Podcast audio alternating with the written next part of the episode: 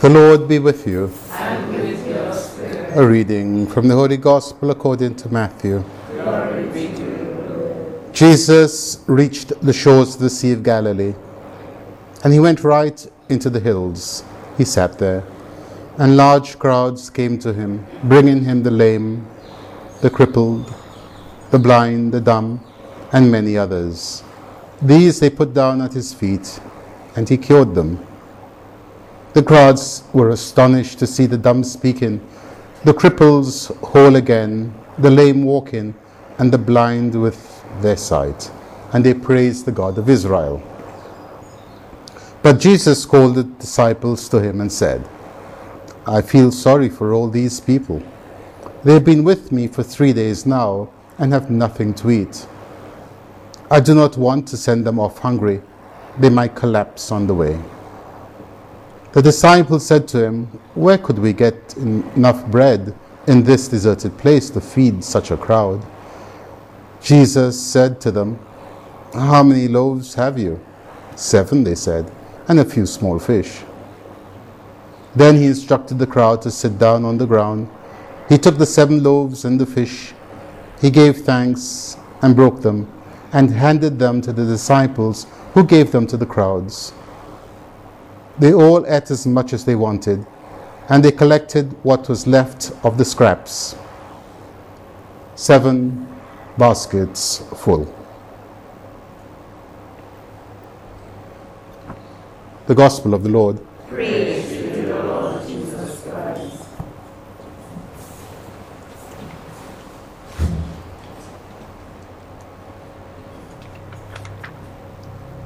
From the prophet Isaiah, we heard the famous prophecy.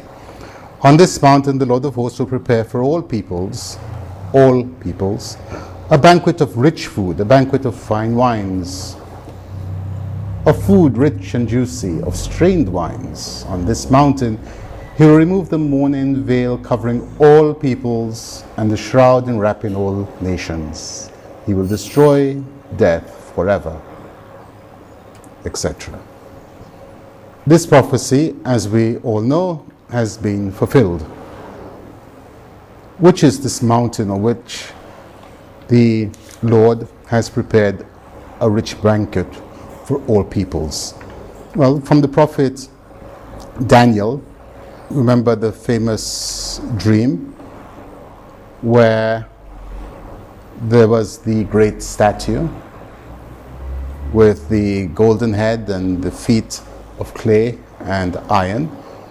And we're told that a small stone was cut from the mountain and it came down and struck the feet of the statue. And this small stone itself, destroying the statue, became a great mountain. That, of course, is easily interpreted to be our Lord Jesus Christ, that small stone, that single stone that smashed the head of Goliath, as we, we know from the book of, of, of Samuel. That small stone became the great mountain, Christ Jesus. But how does that fulfill the prophecy? Because Christ is the head, and his body, of which we're members, his body is the church. And it is in the church, the mystical body of Christ, that this prophecy is fulfilled, namely, that the Lord has prepared a banquet for all peoples, all the Gentiles, all the nations of the earth entered into the one church. A banquet of rich food and a banquet of fine wines, the Eucharist and the sacraments that come with it. On this mountain, he removes the mourning veil that covers all peoples, namely sin and disease and death, and the shroud enwrapping all nations. He will destroy death forever. And it is only in the one church Christ founded that this happens, namely his holy Catholic and Apostolic Church. In the church, we are refreshed, we are made whole. We have been in the church made, first of all, children of God, our sins are forgiven in the sacraments of baptism. Should we sin again, we have the sacraments of of, um, the, of confession.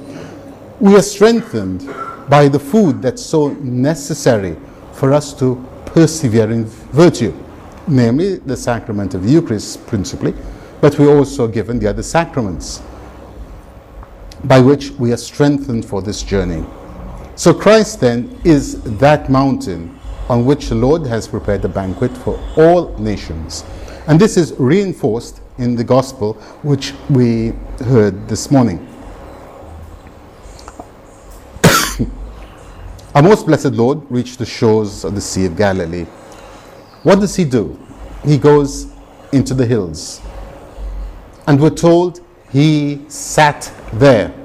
So he has left this earth, he is elevated, and he sits on the hill, on the mountain. And the crowds come to him the multitudes, the Gentiles, the peoples. How do they come? They come bringing the lame, the crippled, the blind, the dumb, and many others. The lame, those who find it to walk, those who find it difficult to walk along the paths of virtue. The crippled, those who find it difficult to do the good that is so necessary for our salvation. The blind, those who do not understand. The dumb, those who are unable to praise God. And all the others, the lepers and so on. All of these physical ailments having a spiritual significance. And they put them down at his feet. In other words, they've entered into the church and he cured them all. He helps us to understand by the gift of the Holy Spirit. He helps us to do the good by encouraging us, your sins are forgiven, and so on. And the crowds, we were told, were astonished. Because those who have been redeemed, they return to their father's house. And we're told there is more rejoicing over one repentant sinner than over a multitude who do not need repentance. And so, indeed, the crowd of angels are astonished that in the church this is indeed happening, that there is a return of the vast numbers of, of um, the human race to the Father. But does it end there? No. We're told Jesus called his disciples. And he said, I feel sorry for these people. They have been with me for three days and have nothing to eat. Why three days? Why not two or five or seven? Why not even one day? But three days reminds us immediately of his passion and death. He is risen, he rose again on the third day. And so when he rose and ascended into heaven, he apparently left us. He's always with us, but his visible presence we no longer have. And so he has pity for us. And he says, They've been with me three days. I don't want to send them off hungry. They might collapse along the way. If we do not have the visible presence, we become discouraged. And so the, the disciples answer materially where could we get enough bread to feed this multitude in a deserted place like this? And the Lord answers, How many loaves? He brings it to him. How many loaves do you have? Seven. Isn't that enough for the week? And a few fish. And so he instructs them to sit down on the ground and he blesses the loaves. Give us this day our daily bread. He blesses and he gives to whom? To the disciples, to the apostles, to the priests. He gives it to them. And they in turn give it to the crowds. And they all ate as much as they wanted. And they collected what's left of the scraps. Seven baskets full. So there's still enough for the years to come. How big was the crowd? 4,000 men, not counting women and children. And so this 4,000 represents those who come from every direction north, south, east, and west. The Gentiles, us. This is different from the other miracle our Lord worked with the 5,000 but he tells us that it is on his church, in his church, that we are fed. this rich banquet. Let us pray that we will always appreciate the true wealth of the Church of Christ and that we are fed continually so that we might, as the prophet him, himself tells us, so that we might see that this is our God in whom we have hoped for salvation. We shall exult and we will rejoice that he has saved us. For the hand of the Lord rests on this mountain, his one holy Catholic and Apostolic Church. In the name of the Father, the Son, and of the Holy Spirit. Amen.